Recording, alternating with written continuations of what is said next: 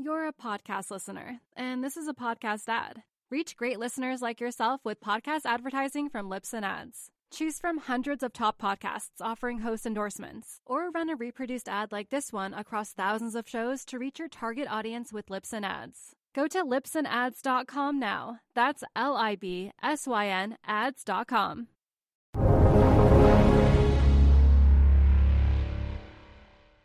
Hi, everyone. Welcome to the Real Vision Daily Briefing. It's Monday, April 25th, 2022. I'm Maggie Lake, and here with me today is Mark Ritchie, Managing Partner and Chief Investment Officer of RTM Capital Investors. Hi, Mark. How are you? Good, Maggie. Thanks for having me back. Yeah, and it's and it's um you know a great time. I'm really interested to get your thoughts because we saw some pretty interesting market action today, including we got to start with right the news that Elon Musk is successfully buying Twitter after all the back and forth around that. $54.20 a share, $44 billion deal. He's going to be taking the company private.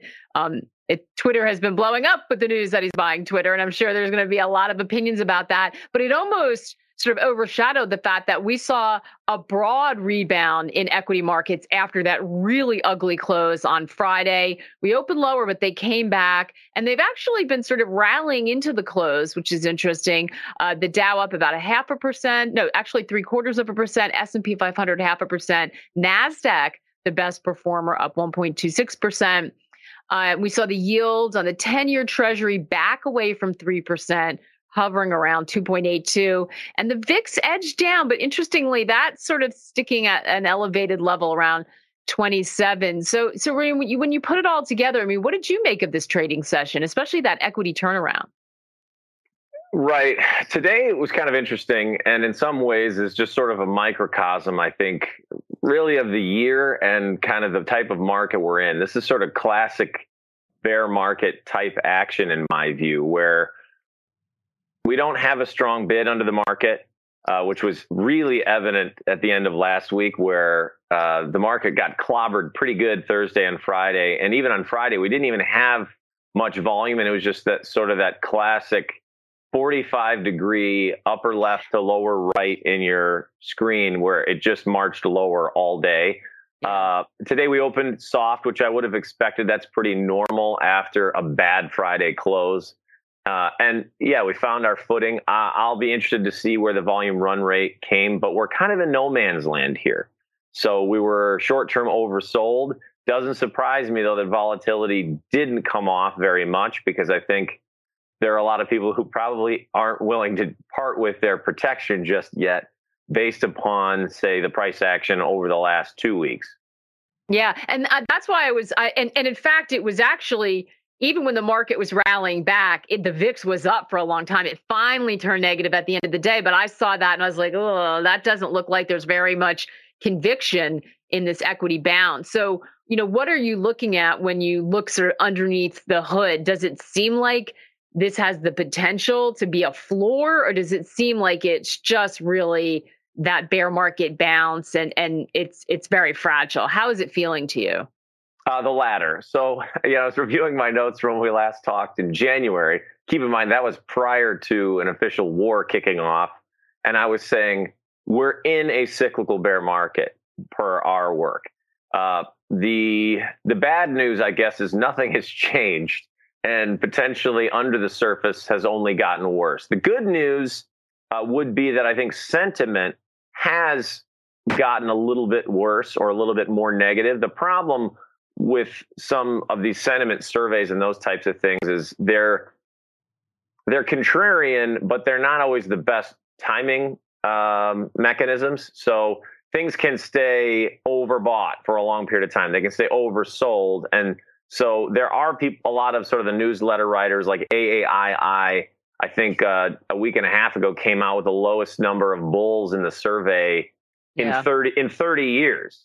Well, that that is a contrarian good indicator, but everything else uh, doesn't look very good. So, where would you like me to start? And we can kind of we can kind of go. Yeah, that you that you bring up a really good point because um you know I was sp- speaking to Jared Dillian on Friday, and you know I, I like everybody's kind of you know spidey sense I think is what he called it. We were laughing, but it feels like things aren't good and there there's like more damage to come or things might be kind of breaking underneath the surface somewhere you just don't know where it is yet. There's a lot of fear of that but you know on a really short term basis and maybe this is where the time horizon for this stuff has to we have to introduce that into the conversation.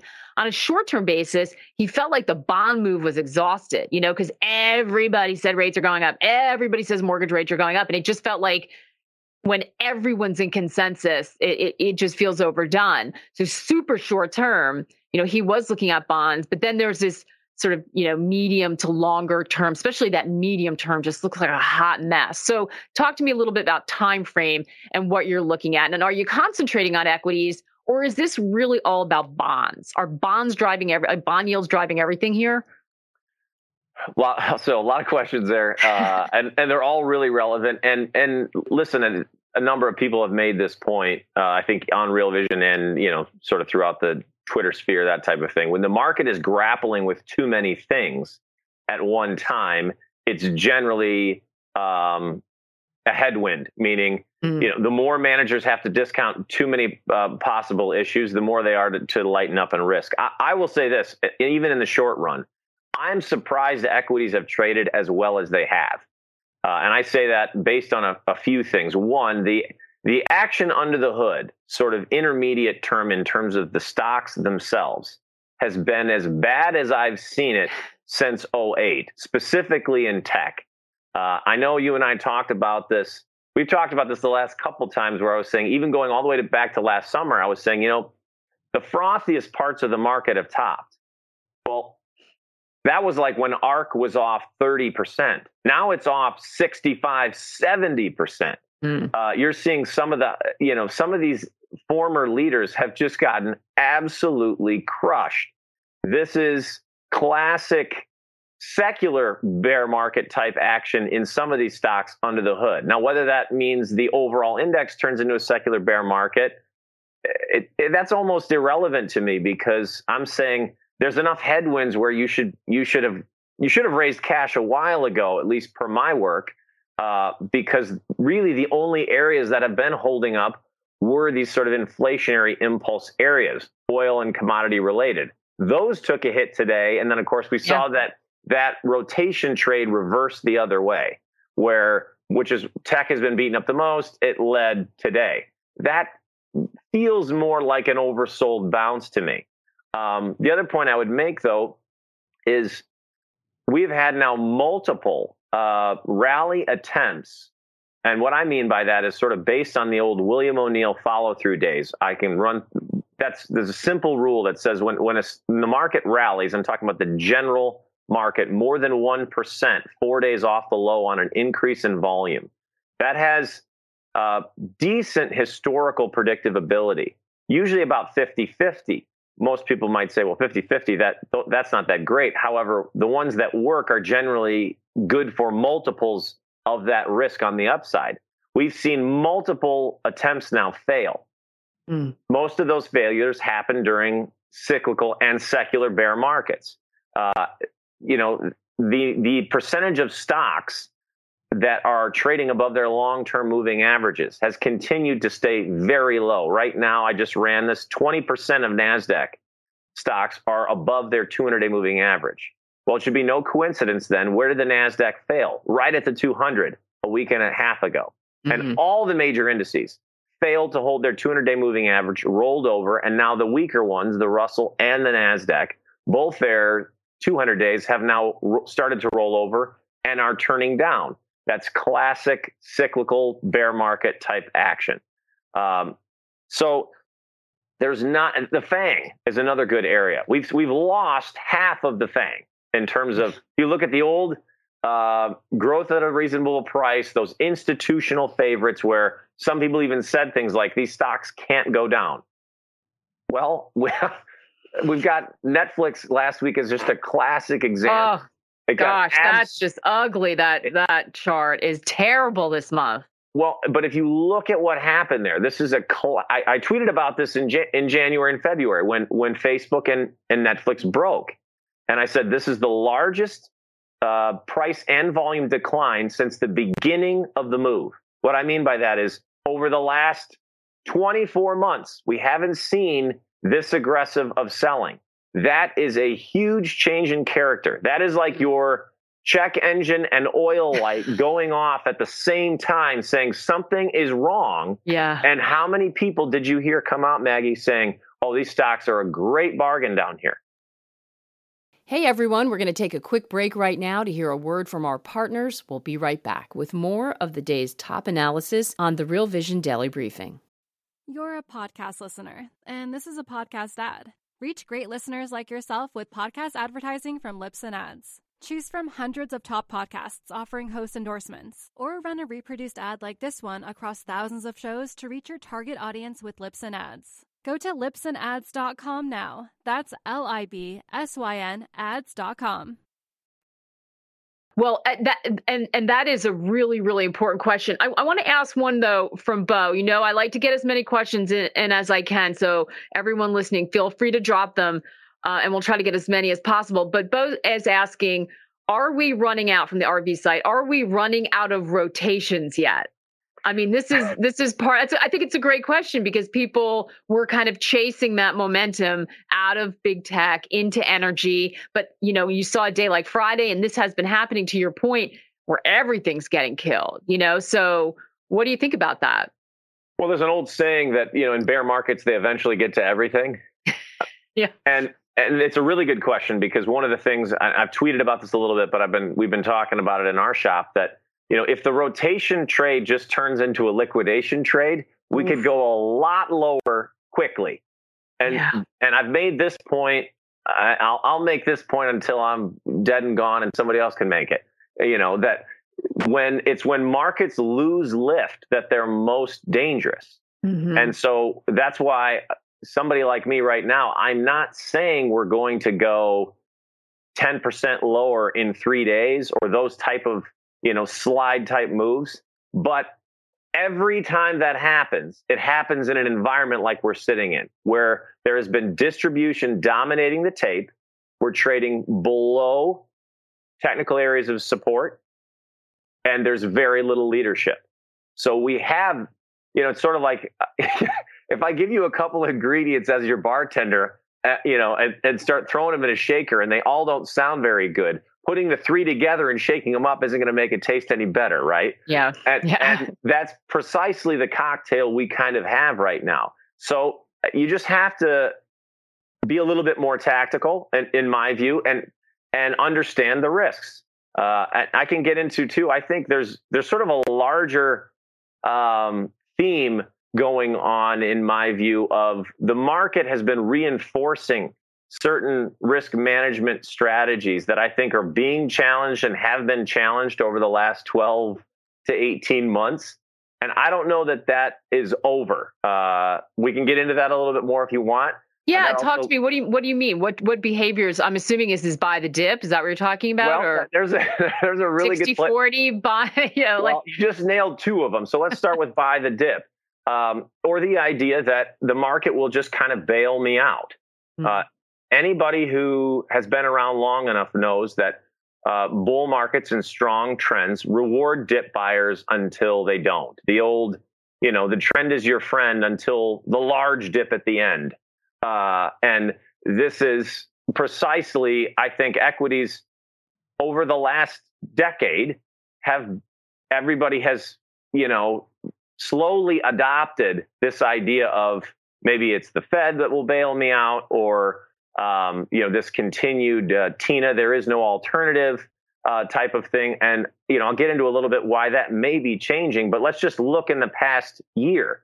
Uh, how many people decided, well, just buy the dip in all the all the tech leaders that I mentioned prior? Well, they've had their heads handed to them. Mm-hmm. Uh, how about long short equity guys who decided, well, we don't need to use stops when we short something like GameStop or AMC? Well, they've been carried out.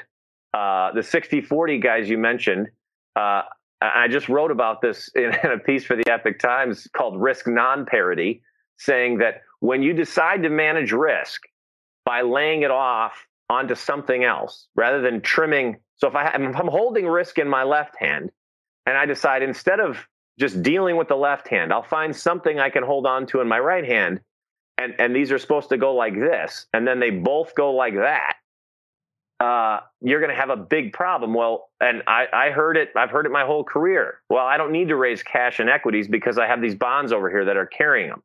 Hmm. We just had the, I think, the worst quarter in the history of that strategy.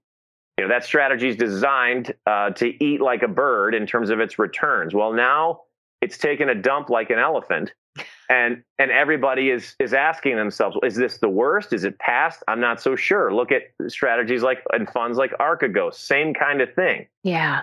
These blowups that we're seeing.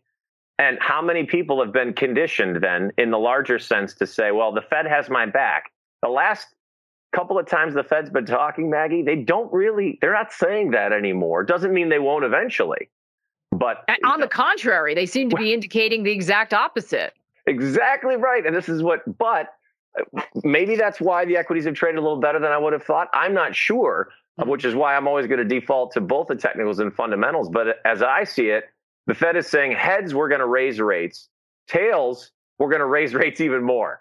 So either scenario, we're going to withdraw liquidity or withdraw it even faster. Now, that is not generally speaking uh, the most bullish fundamental driver either. So those are kind of the two major things we're grappling with.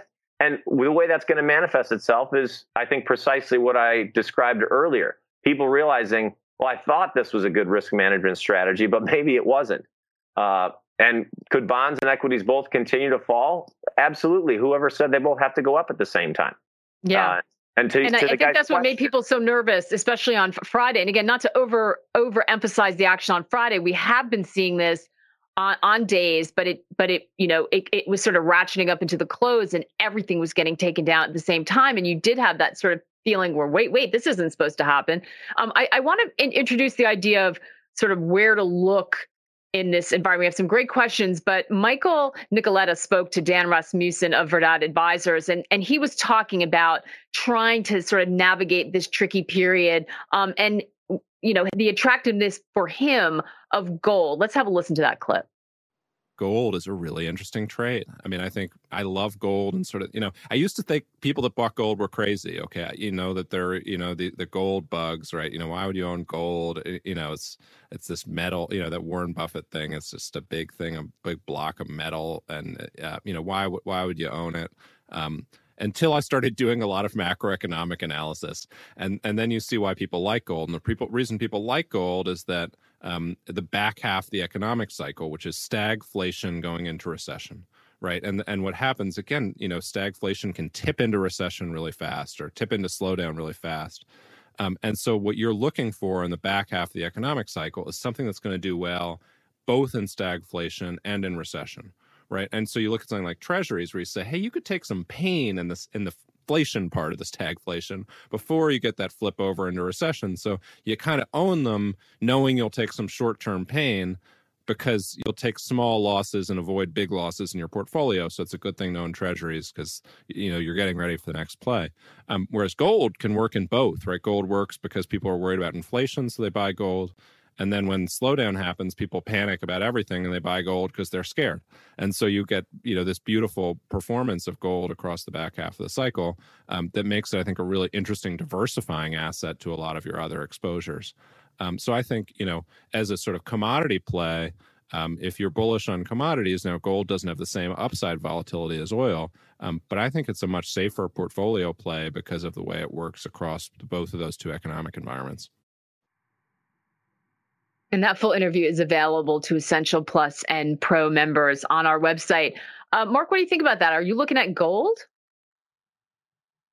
Well, I would argue today's price action on gold was not very good uh, because if you look, we, we sort of had this breakout above, you know, the 18, 1850, you know, area. And, and I highlighted this as well uh, a few months ago when it started to move. But this pullback, in in my view, is getting a little bit excessive. So I, I, would defer to the technicals. Uh, and personally, uh, I am not a gold bug. I've made this point before. I trade gold when it sets up, and it's almost always a trade. Uh, and there's some there are some uh, fundamental things in gold I still don't fully understand. I get I've heard the gold bug argument my whole career, and and likewise, you know, the other people that say, well, gold doesn't yield anything and doesn't really do much, and you know, doesn't have any industrial uses. I, I think I think both arguments are probably equally valid at, at equal times. So I'm saying when you look at the larger chart, and actually I talked about this with Jim Roppel when when I interviewed him last, and we sort of caught up, and he was saying, hey, this is one of the most elegant chart patterns. Well, it doesn't look as elegant right now because I think it's pulled in a little much. Mm. Uh, and I would just say that's probably has to do with the strength in the dollar. Uh, you know, macro isn't my forte, but I understand the drivers. And if the dollar continues to stay bid, you could make the the inverse argument, of course, though. Look how well gold has held up with how strong the dollar is. Well, yeah. that, fair enough. That, but if if gold is really going to take off and make new highs, I think you know you want to see it trade a little bit better, or the dollar potentially come off. So I have a small position uh, that I've held since that breakout. I traded out of a little bit of it, um, but I want to see it firm up here. I wouldn't want to see it trade much lower. If it does, though, it would just tell me it's going to need to put in more time before it probably makes a higher move. And I would rather, as I've said before, even trade out of something, wait for the technicals improve, and buy back in, even if it's at higher prices. If I think the wind, you know, is a little more strongly at my back. Yeah, and and there have been people pointing out, um, and we do have a lot of people on who've been looking at gold who you know continue to believe that that is a fantastic diversification play in this environment. But there are other people who say, I mean, if gold's not going to do it now, when is it going to do it? I mean, the, the, theoretically, all the you know all the all, circumstances are in place that this should be gold's moment, and it, sure, all the it's been disappointing on a technical level, hasn't it? Uh, yes, I, I think so. Uh, however, you know there, there there's no shortage of gold guys out there who give you reasons maybe why it's still going to have its moment and they could be right which yeah. is again why i just tend uh, you know wait for the technicals uh, to shape up and then you know go with the trend. Are you in any other uh, other metals? Um, because we, we you know gold yes it was down but we saw a huge move in palladium down 10% um, you know we know what happened to nickel a, a while back uh, are you in any of those other areas? And is palladium something that was on your radar at all? Other precious metals aren't really on my radar. Uh, I am watching uranium, of course. I've talked about that in the past. That's very niche. Uh, I still think it's uh, something people should be watching, uh, but not not any of the other precious metals currently. Yeah, I um interviewed the uh, CEO of UEC uh, the other day. We had a fascinating conversation about uranium. Um, so if anyone's interested, you go check it out. Um, and Jared has been having a dueling match with what he calls the uranium a holes too, his new friend. So there's been a lot of a lot of hot conversation around uranium. That's for sure. Yes, I um, commented on that as well. Uh, you did. Yeah, Jared and I had just we disagreed a little bit when we were uh, together in California on that issue. Yeah. Um, at the Real Vision uh, macro experience, um, we had a lot of conversations about energy, as you can imagine.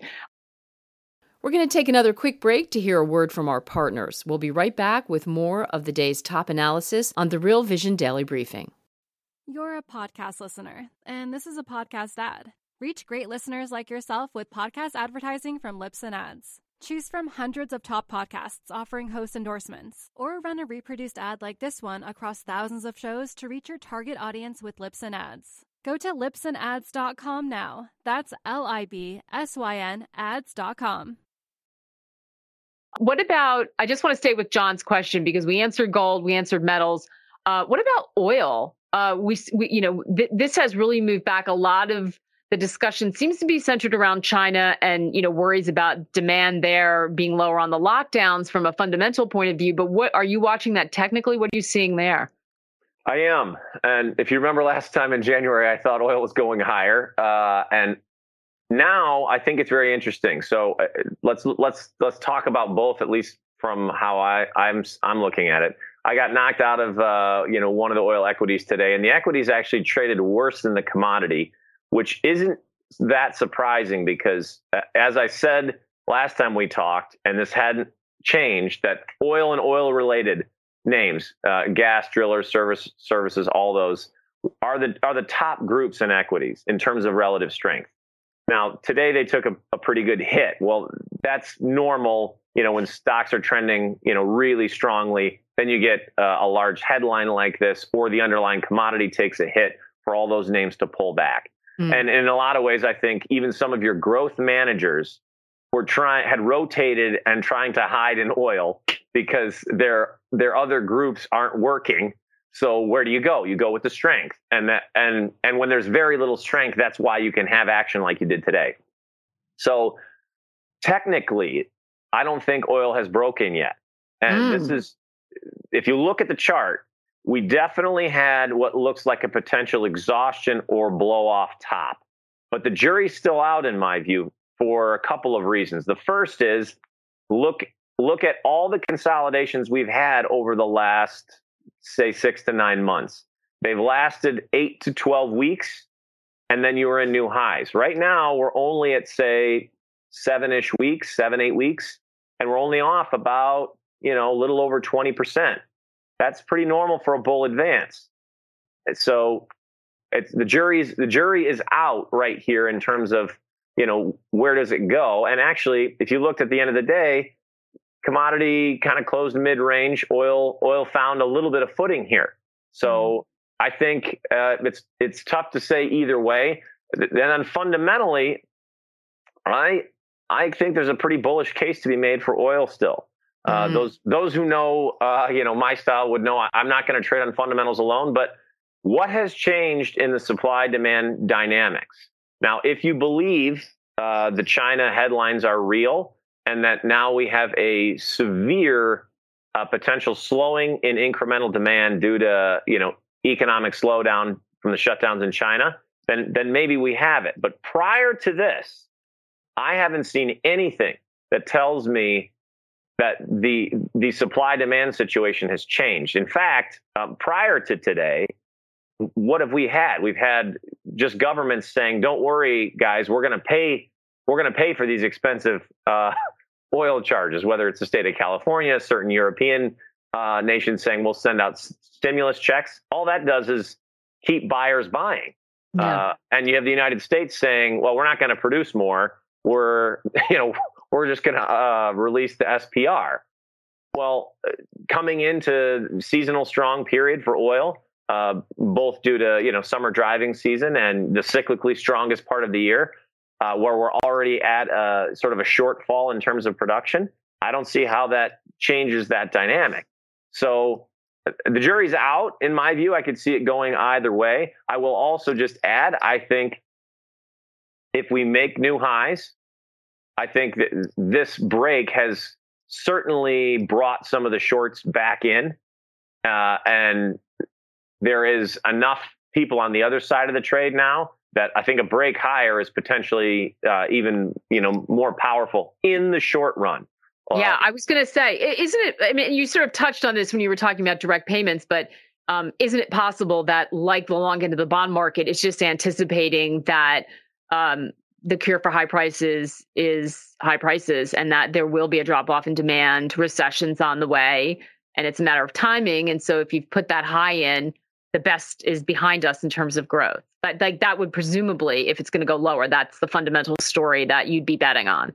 Absolutely. And I think that's a really important point that that, that was sort of my point prior to say this China news or the idea that like what is going to change the demand side uh, and normally, to your point, it would be prices that make people just say, well, okay, I am going to crimp my buying. I'm going to I'm to walk. I, well, I'm going to, I'm going to walk. I'm going to, you know, go from two cars to one or carpool, any manner of those things. So when the government is standing on the other side saying no one needs to change their behavior, then we need higher prices in order to do that.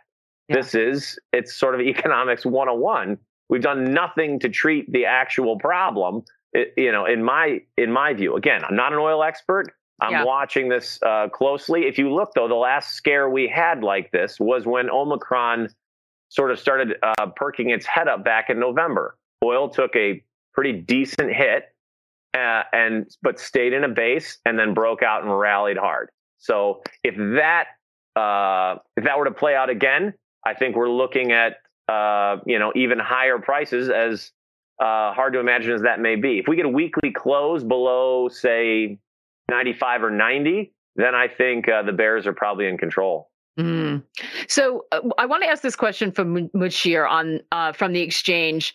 Um, and it's a tough one, but I, I, think it speaks to the concern people have. He's saying, Can you ask uh, Mark, he or she, uh, what would you advise regular Joe in the street? How should he or how can he save himself in this current environment? I think it's the same way of saying, like, where can you find safety? Is it cash? Is, is that the only thing that looks safe to you right now, Mark? Well, listen, the good news is uh, bear markets are the authors of bull markets. The, the problem is most people get their head handed to them in the bear markets. So for guys like me, it's yes, cash is a position, but it's not a position I just sit in all the time.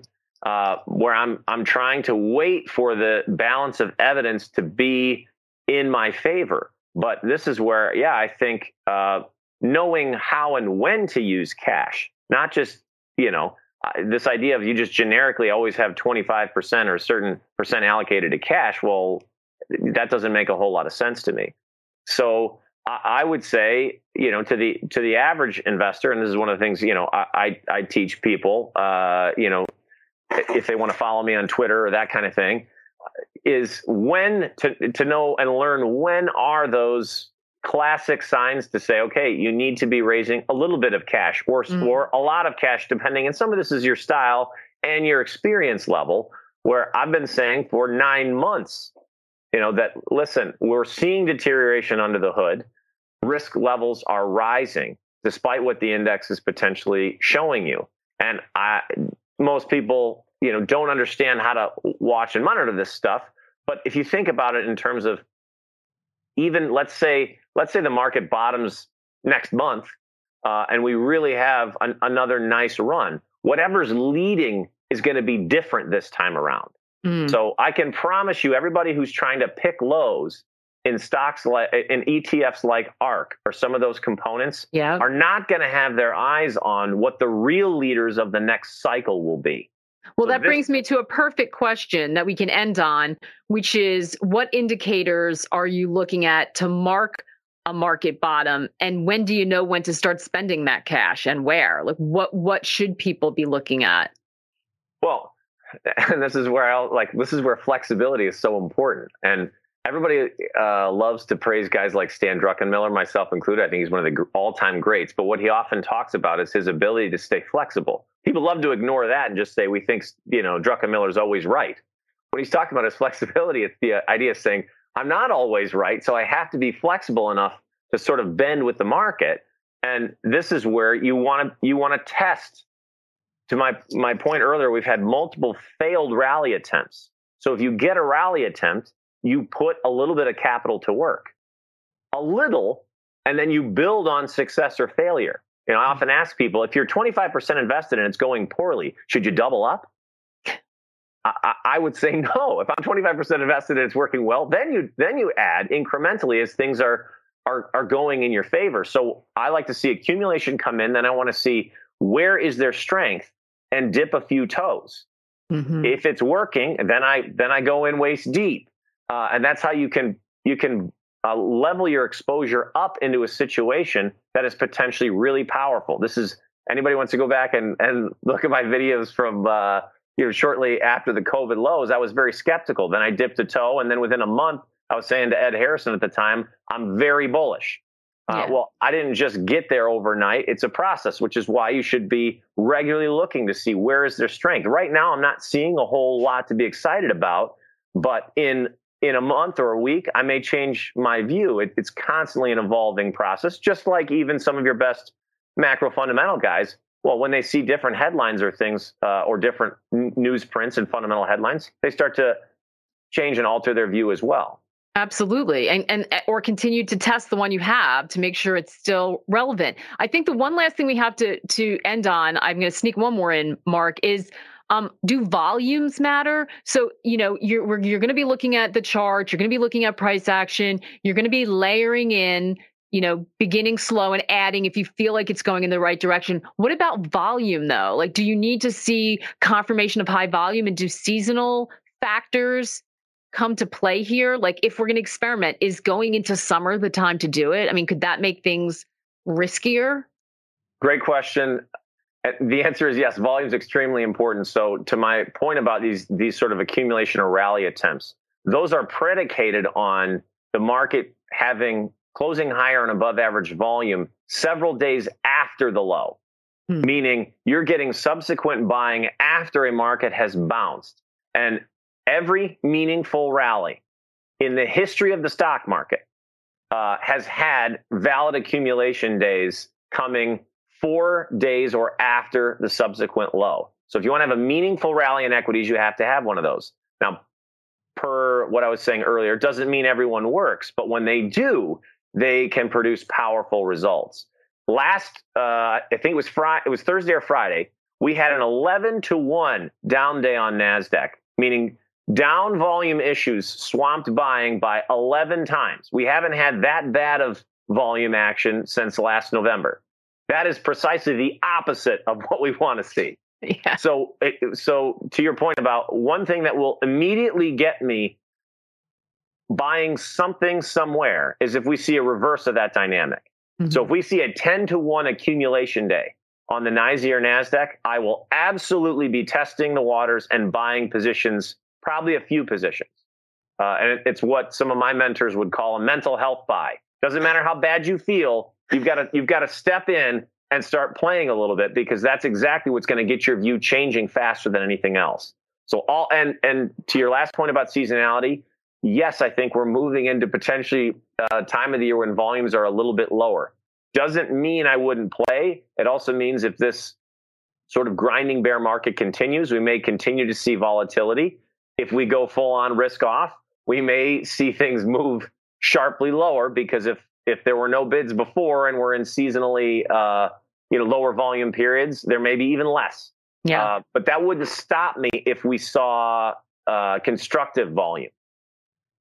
Fantastic and, and great stuff for us all to watch out for. Mark, always fun to catch up with you. Thank you for all the great insight. And thanks to all of you for the fantastic questions as usual. I'll be back here same time tomorrow with Steven Van Metre. We'll see you then. In the meantime, take care and good luck out there. What's up, revolutionaries? Thanks for tuning in to the Real Vision Daily Briefing. For more content like this, head over to realvision.com and get unfiltered access to the very best brightest, and biggest names in finance.